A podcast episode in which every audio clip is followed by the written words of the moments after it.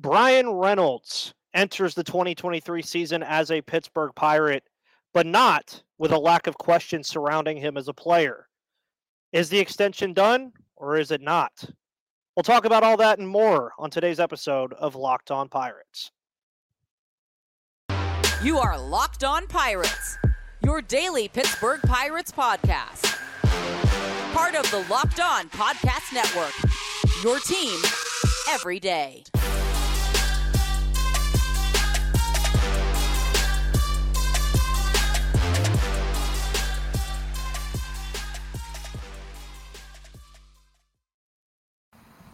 And welcome back to that Pirates podcast, everybody. My name, of course, is Ethan Smith, host of the Locked On Pirates podcast here on the Locked On Podcast Network, where it is your team, your Pittsburgh Pirates, every single day. To my right, as always, on Mondays when the season kicks off, is Gary Morgan of about seven, different outlets at this point, it feels like. Uh, Pirates Fan Forum, uh, the H2P podcast, which I'm sure you're very happy about after yesterday's enormous win against Syracuse. I'm sure uh, Jim Boeheim will find something to complain about a um, qu- equipment manager, senior manager, getting his first points of his career. Uh, inside the Bucks basement as well is where you can find Gary's stuff and plenty of other areas. But Gary, how are you today?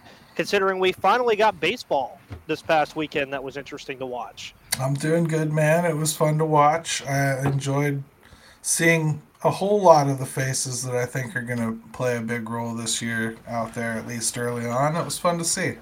And of course, on Monday, we have a game again today. Um, of course, most people, after Rodolfo Castro hit his home run, um, Grand Slam, may I add, many people on the social medias were calling us World Series champions already. Uh, Mitch, but Mitch Keller also looked very unhittable. But we are talking about Bryan Reynolds today because ever since December and last year and the year before that, Bryan Reynolds and the word trade T R A D E for those that may not word that. Not not like any other way you could spell trade. And if you need the definition of it, just find it. Have been synonymous with Bryan Reynolds since after the COVID season, where of course we saw Taillon, Musgrove, and Bell all get traded, and it was like a fire sale. Many people, I think, expected him to be gone with Adam Frazier that year in the 2021 trade deadline. Throughout all of that, he's still here. He makes his trade request open in December I think most of us know that that was not the way it seems on paper. Um, I've clearly called it a negotiation tactic since it happened. And even now, on February 27th, Bryan Reynolds is still a Pittsburgh Pirate, and things continuously look like they're trending in the right direction for them to eventually get this done. But we know that's what's going to surround him for most of this spring training. But do we think going into 2023 that an extension will eventually just maybe stop being on his mind and just let him focus on baseball? I think that most players don't want to negotiate a contract in the middle of a season. No. Um, so I would expect if they don't get something done very soon, that there will be some kind of a deadline issued, and it'll be something like you know, the end of spring training, March 29th, March 30th, something like that. And and that'll be it. They'll either get it done or they won't in that period of time. Um, it'll be when that deadline news comes out, if it comes out, it'll be a reason for everyone to get fresh mad about a situation that really ain't changed. Nope. It hasn't changed since CAA walked away from the table after getting an offer and not not liking the the return answer. Um, there wasn't a whole lot of back and forth. There was an offer, a counter offer, a shrug of the shoulders like we ain't getting there, and hey, well we we want traded then. Well, if you're the Pirates, you're thinking, okay, he wants 134 million. Period. He's not accepting any less. They they're walking. Just because we said we weren't moving to that. And if you're brian you're thinking, hey, I, I'm worth more than 80 million. I, I want to be here more than six years. So you walk away feeling disrespected. This was yeah. months ago. This was. Nothing's changed except for that they're talking now and things are more positive and it looks like it's rolling in that direction. Of course, he gets irritated every time people bring it up. And of course, the media brings it up. They have to. It's their job. It is. And I think the sweet spot that you get into with all this is one, the years is going to be a big conversation because some people say six, some people say eight, some reports say six, some say eight. Sure. If you're talking six and over however much amount of money, where I think the middle line comes with this is you're going to probably, I think, get into the range of six one hundred oh five or six one ten, because then you're kind of that's just if they both meet in the middle. Now let's remind ourselves of a couple of things here. This is the Pittsburgh Pirates we were talking about, who just shelled out the biggest contract they ever have in their history last year, the day before the season started, with Ke'Bryan Hayes. Now, if you just stopped right here and stopped what I just said right there and clipped that entire thing, you'd be like, oh, so they didn't pay attention to baseball at all. You'd probably think, oh, Ke'Bryan Hayes got like $200 million, right? No, $70 million is the largest contract that has ever been shelled out to a player in Pittsburgh before. So this whole thing going on right now about be- meeting in the middle at 110, it's a big deal. But also remind yourselves, count on your hand how many players of Bryan Reynolds' caliber have wanted to play their entire careers in Pittsburgh in the day and age of baseball we live in now. Because of course you have the Clementes and the Willie Stargells and all the guys from the 80s and the 90s too. But even Barry Bonds didn't stay here for his whole career to chase money. Bryan Reynolds, to me, has expressed, not officially, but he has expressed in very obvious ways that he wants to figure this out and he wants to be a Pittsburgh Pirate for a very long time. Well, he said it's his number one. Yeah. It's his number one. You say that's your number one. And then you got Bob Nutting saying uh, Bryan's important. This is on the record, mind you. Yeah. Bryan's important. We want to do what's right for him, for his family, and for the team. He's hitting on all the buzzwords that Bryan uses. Mm-hmm. And, you know, I hear these words all the time from people close to him and people internally in the Pirates. They, they talk positively about getting this done. I see it as coming to, to fruition at some point here. I yeah. think they'll probably go seven years. I think you're right about the number, somewhere in the 108 to 110 range. I think they'll probably tack on an option year to make the numbers a lot closer to what he asked for so he feels good. Yeah. And obviously, I'm not a contract or a money wizard when it comes to baseball at all. If you want to do that, talk to um, Ethan Houlihan, I believe is his name, who does all the payroll stuff. He does a phenomenal job of breaking all that down again, going back to the number that I suggested, if you're going seven years with an option on the back end, I would really expect maybe something like a front loaded contract. I think that's something that they could very much explore with Reynolds because you're seeing baseball change now where you're seeing guys like yesterday, Manny Machado signs an 11 year deal and he's going to be a San Diego Padre for the rest of his life. These contracts just get longer and longer. Reynolds is going to be how old when the season starts? 29, 28. 28. So, I mean, you're talking about seven years. He'll be 35 by the end of that contract. So, the option year, again, could come into a very big play by that time. But if you want to keep him here now, you do what you have to do to keep him here now. And I would also say, based off of what we've seen from the day that he requested the trade, again, a tactic that his agency is known to use all the time as a negotiation tactic. If you go look at the Shohei Ohtani situation – you can see that yourself. From that point to where we sit now talking on Monday, February 27th, I would say, and I would put my house on it, that he would re sign with Pittsburgh before he was traded, just based off of the direction that it's trended in since we got to that point in December. Yeah, it's important to note, too. I mean, let's say they don't get it done. He ain't getting traded. No. Not yet. No they're going to go into the season with him, and he's going to play, and everything would be fine, just like it would have had they showed up to camp and decided there was going to be no more negotiations. Mm-hmm. Um, there, I guess like the the moral of the story on all this finance stuff with him is, man, some new news is just really re-reported news or slightly different news but we're getting all the way back to 10 mad mm-hmm. just because this ain't happening on your timeline. And it's just not. He's not the only player they're dealing with, for one thing. And it doesn't pay to go back and forth every two days on some of this stuff. You know, if a guy's gonna get over wanting that extra ten million or whatever the figure is, he ain't gonna get over it in two days. You gotta give him some soak time to show him like you ain't moving too easily and they want to show they're not going to move too easily. That's why this stuff takes some time as you massage your way closer. I couldn't agree more. I mean, it's Calm just how it, especially something I could say to the listeners right now. Imagine that you were in this spot. Would you be able to figure out wanting your $10 million extra if it was a, an opportunity to you? If your employer is like, oh, we'll give you this, and you say you want this, and they say, we're not going to meet that number yet, and you renegotiate, do you really think they or yourself is going to have their mind figured out up in two days? Probably not.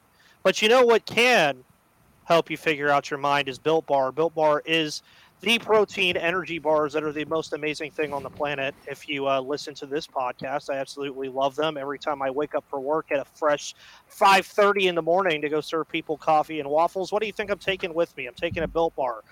If you're looking for a delicious treat but don't want all the fat and calories, then you got to try Built Bar. They come in unbelievable flavors like churro, peanut butter brownie, and coconut almond. They also only contain 130 calories and 4 grams of sugar with a whopping 17 grams of protein. And you don't have to just get them from online anymore at built.com. You can also get them at your local Walmart or Sam's Club. And of course, those ones at Walmart or Sam's Club come in a four bar box of cookies and cream double chocolate or coconut puffs. And of course, at Sam's Club, we all know Sam's Club has everything in bulk. So you can grab a 13 bar box of either brownie batter or churro. But if you still want to use the online method, like a lot of people prefer, use Locked 15 for 15% off of your first order with the best protein bars on the planet. So now that we finished the uh, locked on financials of baseball portion of today's episode, uh, that if that was ever a show, that would be the funniest show ever. Just trying to figure out all this contract stuff. Um, let's just remember, and I think this is something that's been lost a little bit this offseason. Brian Reynolds still has the capacity with two hands to wear batting gloves and have a baseball bat in his hand and wear a glove on his left hand and throw with his right hand. He's still a baseball player. So going into 2023, it's very interesting because you have an outfield which last week I talked about a lot. Of course, I had Craig uh, from Bucks in the Basement on here last week talking about Andrew McCutchen. I talked about Jack Suwinski in the episode before and all the guys that are going to be behind them.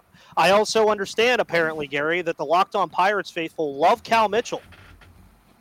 I, Okay. I, I forgot to mention his name in a big group of outfielders apparently, and everybody lo- like commented, "Where's Cal Mitchell on this list? Why are you Well, mentioning gonna- Connor Joe over this?" I'm going to guess they didn't enjoy that first spring training game then. I I don't know, uh, but also uh, Canaan Smith-Njigba. By the way, uh, Craig brought this up on my show about the charity stuff that he's been a part of and all of the events that he's been a part of and stuff.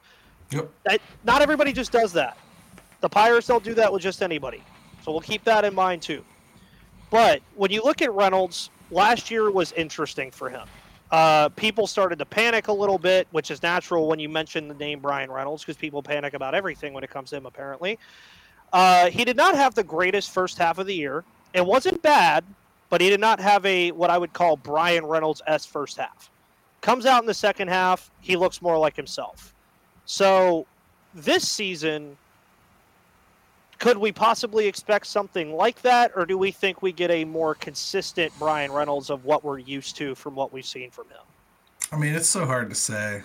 His finished product has been consistent. I think that that's probably the best way to put it. Um, it we haven't got to see him yet this spring, really. Mhm.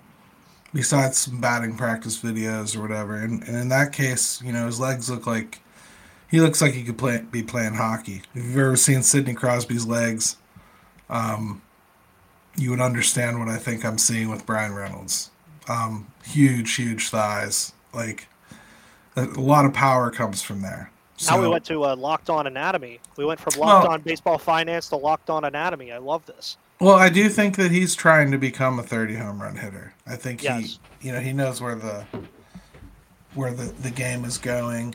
And the team still needs power, and I think he's looking to provide it.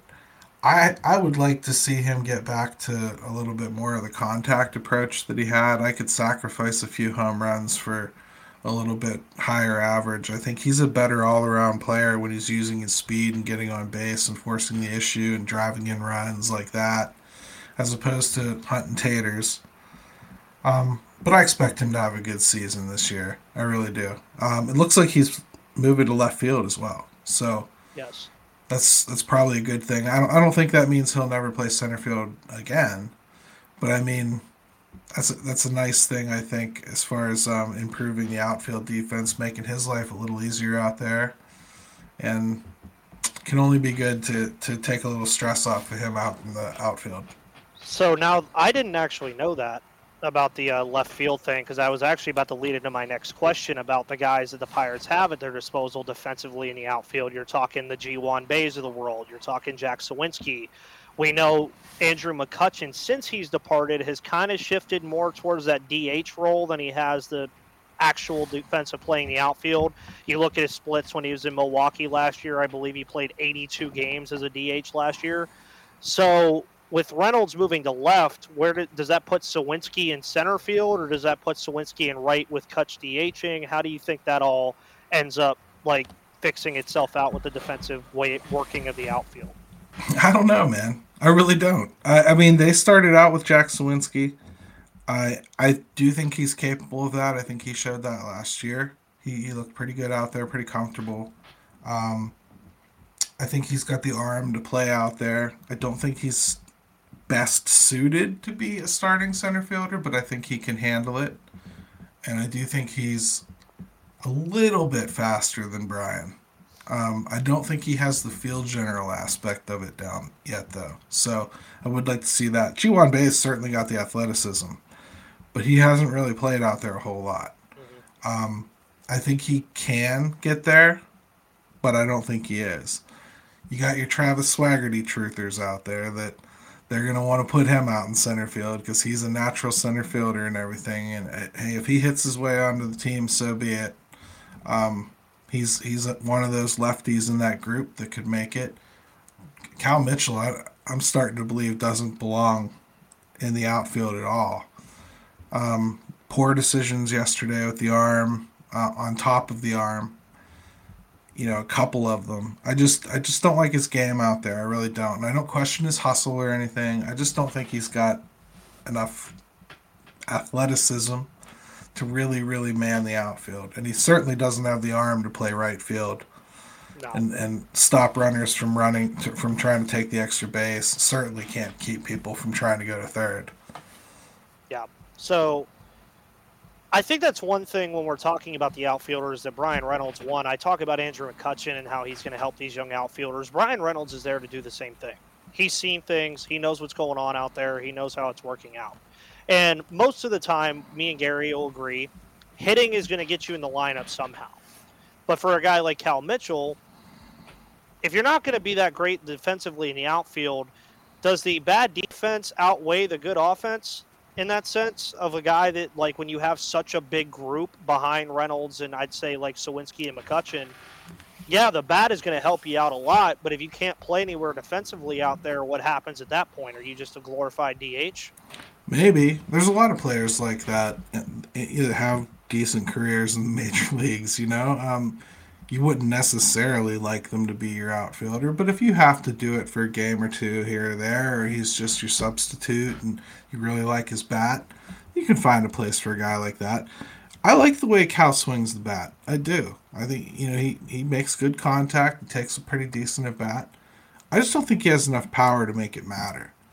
And since best case scenario he's a corner outfielder, you kind of need some power, right? Yeah. Like if you're gonna live with that defense being down, you want him to be able to make it up any runs he gives up a little bit with one swing of the bat, right? I'm not seeing that. Uh, now, I'm not writing him off either. I don't know anything about Canaan Smith-Njigba either. Besides, he had a good on base percentage. Let's see what he does. Uh, I've given up on Swaggerty. Maybe I'm premature. Maybe I'm not. We'll see. I don't think Andujar look, looks good as an option. So like feels like one of those lefties needs to make it. Yeah, and that's where I get with uh, the Bryan Reynolds stuff too. Is you have Bryan Reynolds as the center of the trade proposals and trade rumors and all this stuff. I like to take it a layer down. You can only have so many players, be it even prospects, in my opinion, at a position group. Position group, pitchers. To me, you can never have too many. If you have a, a enormous amount of pitchers in your at your disposal perfect. But when it comes to position groups, they have a crap ton of outfielders right now. I don't think anybody would disagree with me on this at all. That's not even including the group that you would probably put behind them, where you're going to have the Matt Gorskys of the world, the Matt Fraizers of the world, the Connor Scotts of the world, that are going to eventually hit their way into being into the conversation. Tucupita so, Marcano. Tucupita Marcano as well. Ryan Connor Joe.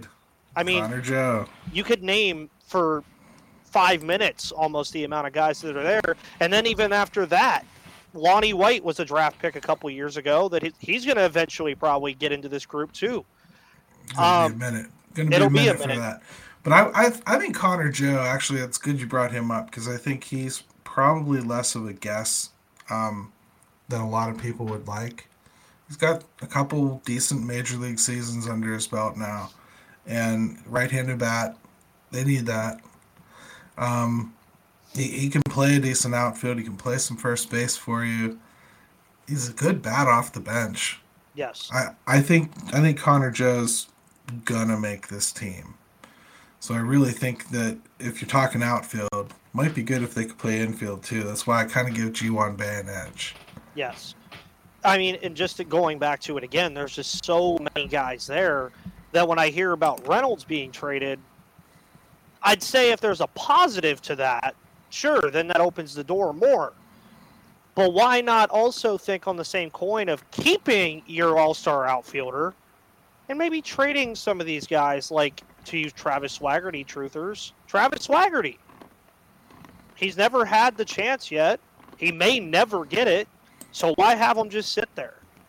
You, you could probably trade him to a team that would take his services pretty quickly based off of where he was drafted and what he's done. Not saying he's done um, immaculate things, but teams would be interested in some of these guys to fill spots in their team. And in turn, the Pirates probably get not major returns, but maybe like a relief pitcher to help in the bullpen or something. So that's where I think about this more often than not is there's guys behind Bryan Reynolds that I think are more likely to eventually be traded this year than he is just because there are just so many guys in that group. Now, Reynolds again, I mean, I think he could have an all star year this year.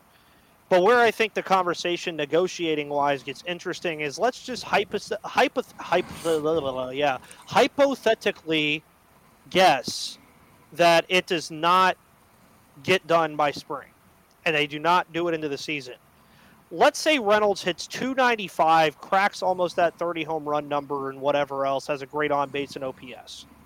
Like you said before, that number is only going to go up. So does that think, put even more stress on Pittsburgh to get this done with the possibility that he has that kind of year? I think it does.